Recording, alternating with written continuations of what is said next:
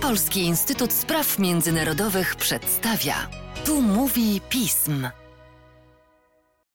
Tu mówi pism. Przy mikrofonie Mateusz Józwiak, a wraz ze mną nietypowy, jak na nasze nagrania, duet ekspercki Arkadiusz Legieć, analityk do spraw Kaukazu i Azji Centralnej oraz Michał Wojnarowicz, ekspert Polskiego Instytutu Spraw Międzynarodowych do spraw Izraela. Dzień dobry Państwu, cześć Panowie.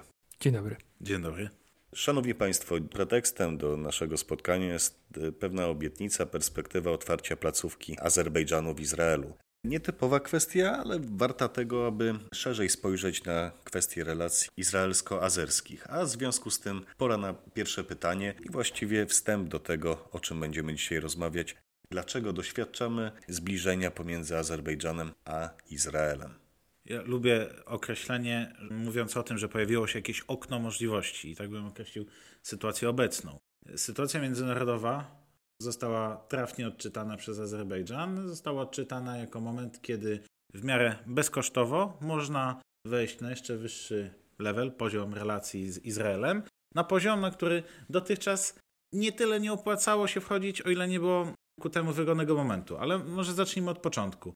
Relacje Izraela z Azerbejdżanem no, możemy datować w zasadzie od początku obecnej niepodległości Azerbejdżanu, będącej efektem rozpadu Związku Radzieckiego. Państwa te w miarę szybko ustanowiły stosunki dyplomatyczne między sobą. Izrael równie szybko na początku lat 90., tuż po nawiązaniu relacji, utworzył swoją placówkę dyplomatyczną w Baku. Nie spotkało się to z podobną odpowiedzią ze strony azerskiej, która przez niemalże 30 lat, czy, czy, czy wręcz przez 30 lat, strona azerska nie otwierała jednak w tym czasie swojej placówki w Tel Awiwie, czy też Jerozolimie, ogólnie w Izraelu, co było determinowane szeregiem czynników. Izrael od, na początku swojej przygody, że tak powiem, z Kaukazem, starał się prowadzić dość zrównoważoną politykę, o której pewnie powie Michał za chwilę więcej, w której chciał zachowywać mniej więcej równe relacje z Armenią i Azerbejdżanem. Jednakże założenia bardzo często konfrontują się z rzeczywistością, a wręcz zawsze.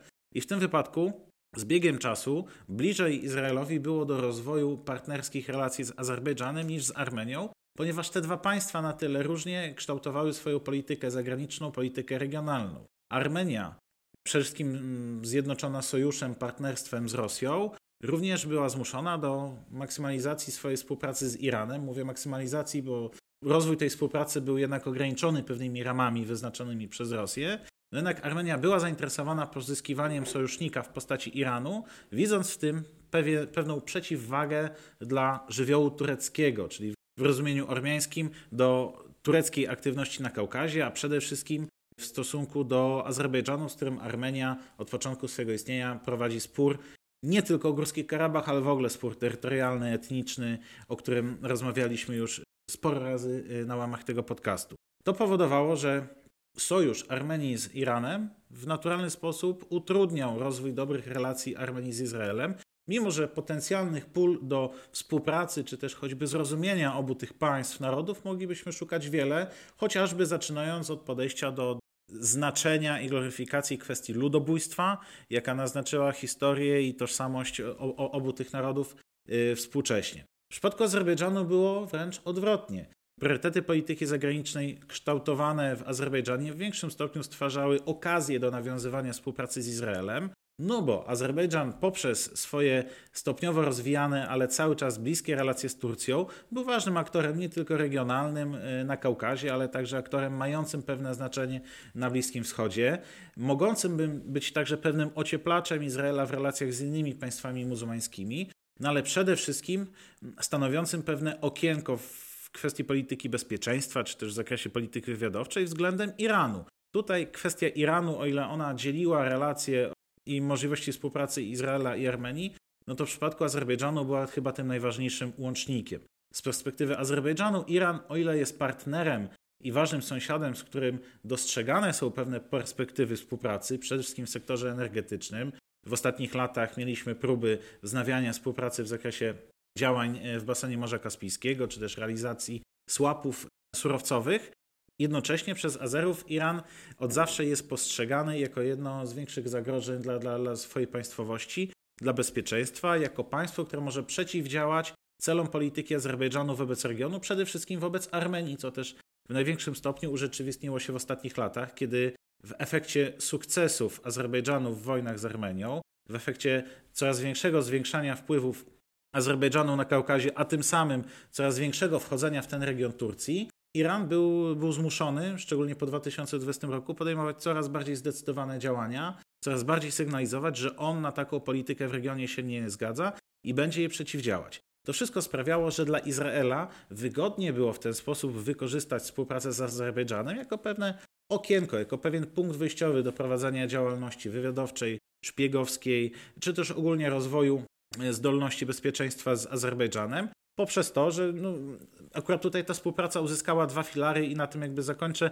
przekazując głos Michałowi, który na pewno to poszerzy. No ale z jednej strony Azerbejdżan dostarczał Izraelowi ważne dla, dla tego państwa surowce, odpowiadając za, za dość istotny procent ropy importowanej przez Izrael, podczas gdy Izrael, szczególnie w latach 2000, zintensyfikował dostawy uzbrojenia do Azerbejdżanu, które stały się jedną z podstaw modernizacji azerskiej armii i zwiększenia jej możliwości, które później pozwoliły osiągnąć Azerom te wszystkie sukcesy na Kaukazie przeciwko Armenii. Przede wszystkim dostawy izraelskich systemów radiolokacyjnych, dronów, amunicji samonaprowadzającej i innych rodzajów uzbrojenia stanowiły ten, ten, ten filar, z którego Azerowie wyszli modernizując swoją armię i stając się regionalnym, ale jednak chyba już mocarstwem, które było w stanie, znaczy to może to jest trochę naciągnięte, ale państwem, które było w stanie rozstrzygnąć konflikt z Armenią na swoją korzyść, mimo że nie jest zakończony, to jednak doszło do pewnego ważnego przewartościowania, o czym wiemy, i państwem, które w znaczący sposób zaczęło kształtować politykę regionalną na swoją korzyść.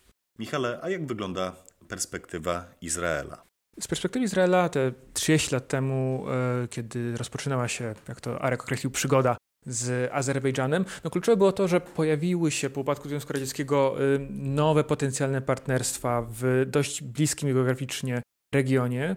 Z jednej strony no, dla państwa, które przez długi czas było w takiej no, poniekąd izolacji dyplomatycznej, y, możliwość rozbudowy relacji z nowymi państwami o podobnym potencjale czy demograficznym, czy zbliżone trochę y, no właśnie geograficznie czy kulturowo, stanowiono ważny, ważny aspekt nowej polityki zagranicznej w latach 90. To dotyczy nie tylko Kaukazu, ale też no, w mniejszym stopniu centralnej czy, czy obszaru Europy Wschodniej. Stąd te relacje były dość y, konsekwentnie budowane. Faktycznie dość szybko ujawniła się ta przewaga interesów na korzyść Azerbejdżanu właśnie z uwagi na przede wszystkim to, co wspomniał, bliskość z Iranem, to, że to państwo oferowało izraelskiemu establishmentowi bezpieczeństwa no, pewne możliwości działania na, tego, na, na tym kierunku. Mm, dodatkowo właśnie ten bardzo ważny czynnik e, związany z eksportem uzbrojenia. O ile się orientuję, w ostatniej dekadzie to było nawet około 60% importu zbrojeniowego y, Azerbejdżanu. Te dane były trochę naciągnięte w mojej ocenie, bo też powinniśmy mieć pewien dystans do tych oficjalnych założeń, ale tak, Izrael był znaczącym czynnikiem dla... No, Jeśli chodzi o tak, tak. też nowocześniejsze technologie, tak, do których był trochę ograniczony, ograniczony dostęp. Surowcowy y, aspekt też bardzo istotny, bo Izrael był w dużej mierze odizolowany od y, regionalnych złóż surowców energetycznych. Pojawienie się Azerbejdżanu jakby troszeczkę te sprawy ułatwiło czysto polityczno-dyplomatyczne kwestie, czyli właśnie no, możliwość spotkania, wizyt. Jeszcze nawet parę miesięcy temu w Baku był e, Benjamin Gantz, czyli minister obrony, co też jakby pokazuje na no, wagę tego, tego aspektu bezpieczniackiego, jeśli można tak powiedzieć. Ostatnia decyzja, te rozważania o przeniesieniu ambasady, to też jest trochę pokłosie tego szerszego regionalnego układu, który się e, stworzył wraz z procesem normalizacyjnym, z tym, że już jakby współpraca z Izraelem nie jest tabu w regionie, te państwa e, arabskie nie są już tak skłonne Y, Izrael stawiać pod, y, pod pręgierzem i to też jakby dotychczasowym sojusznikom Izraela mocno, mocno ułatwia pewne, pewne decyzje, więc tu można spodziewać się raczej pozytywnego rozwiązania tej kwestii. Raczej będzie to placówka w Tel Awiwie, nie, nie w Jerozolimie, nie, nie będzie tutaj tego, tego aspektu. Na pewno to otwarcie regionalne, o którym mówi Michał, będące efektem porozumień abrahamowych, ono zdjęło pewne odium z relacji izraelsko-azerskich. Jakby przez lata nie było, brak ambasady nie był problemem w realizacji relacji handlowych, czy w realizacji dostaw uzbrojenia, czy w ramach realizacji współpracy wywiadowczej, no bo mówmy się, szefowie wywiadów tych państw nie potrzebowali ambasady, żeby się ze sobą spotkać i żeby realizować tego typu współpracę, ale brak ambasady Azerbejdżanu w Izraelu to był pewien symbol. Symbol, który nie miał znaczenia pragmatycznego, ale miał znaczenie symboliczne przede wszystkim dla sojuszników Azerbejdżanu w świecie arabskim, którzy niekoniecznie patrzyli przychylnie na jego współpracę z Izraelem, ponieważ otwarcie ambasady wynosiłoby te relacje na poziom wyższy i niekoniecznie byłoby pozytywnie oceniane. No ale to jest właśnie to okienko możliwości, o którym mówiliśmy na początku. W momencie, kiedy pojawiły się porozumienia abrahamowe i państwa arabskie zaczęły normalizować swoje relacje z Izraelem, to o czym mówi Michał, nagle otworzenie azerskiej ambasady w Izraelu nie było już takim obciążeniem jak wcześniej. A to zawsze też był bardzo istotny czynnik wizerunkowy z punktu widzenia Izraela. Dobre, bliskie relacje z państwem muzułmańskim, może i trochę zlaicyzowanym, ale, ale to było zawsze mocno podkreślane. Do tego warto doliczyć kontekst y, Turcji, bo te relacje turecko-izraelskie, one no, zaliczyły w ostatniej dekadzie no, spory spadek. To akurat na relacje z Azerbejdżanem nie wpłynęło, ale to też był jakby istotny, istotny gdzieś tam czynnik w tle. Teraz wydaje się, że kiedy te relacje się polepszają, kiedy e- Erdoğan rozmawia z izraelskimi politykami i widać pewną wolę normalizacji też na tym odcinku, to też z pewnością jest to jakoś tam pozytywnie odbierane. Jest to bardziej pozytywny sygnał też dla, dla samego Baku. No ale też nie możemy zapominać o tym całym e, sztafarzu, jakie te relacje niosą dla relacji e, izraelsko-ormiańskich. Panowie, pora na ostatnie pytanie. Jest jeszcze jeden istotny gracz w tej układance. Mówimy o Armenii. Co ten sojusz będzie oznaczać dla niej? E, no, Armienie zawsze mieli trochę duży żal, jeśli tak można powiedzieć, do, do Izraela, bo tak na, odchodząc od tych takich bardzo realpolityk optyki e, w, te, w tych kwestiach, to wydało się, że właśnie Ormianie i, i, i Żydzi, czy Izraelczycy jakoś y, mają bardzo dużo punktów zbieżnych, tak? Wspólna historia, też bardzo ważna rola diaspory światowej, ale też na przykład ormiańskiej na terenie Palestyny, czy samej Jerozolimie. Zawsze był bardzo istotny czynnik. Do tego to, o czym już Arek wspomniał, czyli pamięć, e, pamięć ludobójstwa, tak, doświadczenie konstytuujące niejako tożsamość narodową, e, zarówno Armenii, jak i, jak i Izraela. Więc jakby te, te punkty wskazywały, że no te dwa dość, te, powtórzę to, bliskie geograficznie narody jakoś będą mogły się porozumieć, no ale jednak polityka przeważyła. Sojusz e, z Azerbejdżanem był dla Izraela dużo bardziej korzystny z pragmatycznych, też często gospodarczych czy bezpieczniackich przyczyn. Mm, Armenia wielokrotnie zgłaszała te zastrzeżenia co do eksportu broni, mocno też przy okazji ostatniego konfliktu podkreślała y, rolę, rolę izraelskiego uzbrojenia i, i wzywała jakoś do, do ograniczenia tego aspektu. Dodatkowo dochodzą te bardzo no już delikatne kwestie oficjalnego uznania ze strony Izraelu ludobójstwa Ormian i te cała właśnie i polityczno-dyplomatyczna otoczka tego, bo to wchodzą właśnie relacje z Baku, relacje z Ankarą, ale też kwestie jakby tożsamościowej, jakby to, jak Izrael postrzega ogólnie y, Holokaust, jak postrzega to ten Holokaust w porównaniu do y, innych ludobójstw. Więc y, mimo to, że już odchodzący premier Lapid w czasach, kiedy był w opozycji, wielokrotnie wzywał do tego, żeby uznać, żeby władze Izraela oficjalnie uznały ludobójstwo Ormian, no nie zdecydował się na ten ruch, kiedy, kiedy był ministrem spraw zagranicznych, czy kiedy został już później premierem. Jest są liczne sygnały wysyłane ze strony różnych środowisk, e, też e, wydaje się, że w diasporze amerykańskiej, też ze strony poszczególnych grup w samym Izraelu, czy polityków, czy, czy, czy z sektora pozarządowego. Niemniej wydaje się, że e, dopóki nie dojdzie do jakichś większych przetasowań, dopóki nie dojdzie do większych zmian w relacjach Armenii z tymi swoimi najbliższymi sąsiadami, czyli Azerbejdżanem i Turcją, to myślę, że tu Izrael nie będzie się, mówiąc kolokwialnie, e, wychylać i te relacje nie będą raczej pogłębiane. Arku, jak możesz nakreślić sytuację ze swojej perspektywy? Izrael nigdy nie zintensyfikował swojej współpracy z Armenią, czy też nie wzniósł jej na wyższy poziom, czy wręcz jej nie rozwijał, bo nigdy to nie było w jego interesie. Odpowiedź jest moim zdaniem tutaj bardzo brutalna. Armenia nigdy nie stanowiła ważnego punktu odniesienia w polityce Izraela, mimo że tak jak tutaj wspominaliśmy z Michałem, pewnych elementów wspólnych takich jak kwestia ludobójstwa, takich jak kwestia diaspory, takich jak inne kwestie regionalne, można by było zrobić pewnie całą listę, no to jednak Armenia znalazła się w takim miejscu świata i w takich uwarunkowaniach, które nie, nie były Izraelowi niezbędne dla realizacji celów jego polityki zagranicznej czy polityki bezpieczeństwa. Z kolei Azerbejdżan znalazł się po tej drugiej stronie. Azerbejdżan spozycjonował się wobec Izraela jako partner y, potrzebny, jako partner przydatny, jako partner wnoszący pewną jakość we wzajemnych relacjach, zarówno jako odbiorca broni, ale przede wszystkim jako państwo będące tym okienkiem na Iran skrzętnie przez Izrael wykorzystywanym, co też niejednokrotnie utrudniało Azerbejdżanowi jego, jego relacje z Iranem, ale jednak zyski z tej współpracy były zdecydowanie wyższe, czego potwierdzenie zyskaliśmy w 2020 roku, no bo wtedy Azerbejdżan dokonując tej spektakularnej i efektywnej kampanii wojny przeciwko Armenii pokazał całemu światu,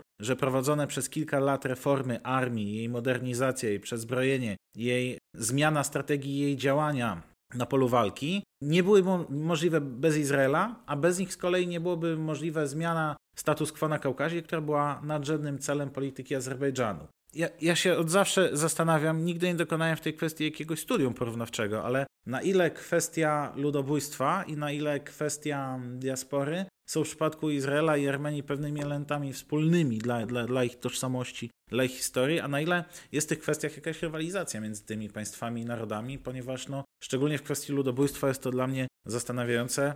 Samo pojęcie ludobójstwa zostało sformułowane w, w prawie międzynarodowym czy, czy, przez polskiego prawnika Rafała Lemkina, który odwoływał się do kasusu ludobójstwa Ormian, genocydu Ormian dokonanego przez Turków w 1915 roku. Na tej podstawie zaczęto później określać Holokaust mianem ludobójstwa, no jednakże Izrael, Żydzi nigdy do tej logiki się skrzętnie nie odwoływali, wyprowadzając teorię o tym, że Holokaust jest jednak odrębnym procederem, z innym zjawiskiem, które, które ciężko porównywać do czegokolwiek, a wręcz nie powinno się porównywać, bo to by umniejszało jego znaczenie. Może to jest jedna z przyczyn tego, że też Izraelowi i Armenii nigdy nie było po drodze. Uważam, że ciekawym aspektem takim tutaj na koniec, nie chcę popadać w zbędne spekulacje, nadmierne spekulacje, ale ciekawym jest to, jak w przyszłości współpraca Izraela i Azerbejdżanu będzie wpływała na relacje Izraela z Turcją, to o czym wspominał Michał, bo jakby aspektów, które dzielą te państwa, zgrzytów we wzajemnych relacjach i bilateralnych, i w polityce regionalnej nie brakuje, no bo możemy tutaj wymienić kwestie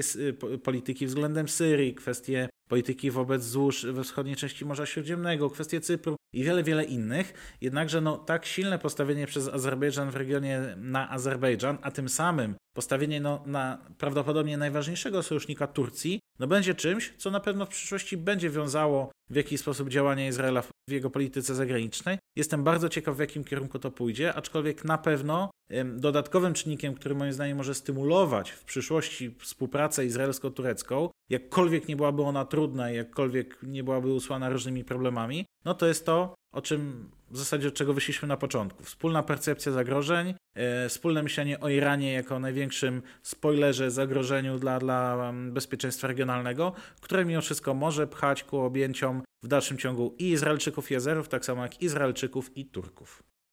O tym, jak dalej będzie rozwijać się sytuacja na terenie Kaukazu, a także Izraela, przyjdzie nam jeszcze rozmawiać w przyszłości. A tymczasem bardzo dziękuję Wam za dzisiejszy podcast. Dziękuję. Dziękuję. Państwa zaś zachęcam do śledzenia naszej strony internetowej, czytania najnowszych biuletynów i komentarzy, śledzenia mediów społecznościowych, także naszego kanału na YouTube. A z mojej strony to wszystko. Dziękuję Państwu za uwagę i cóż, do usłyszenia.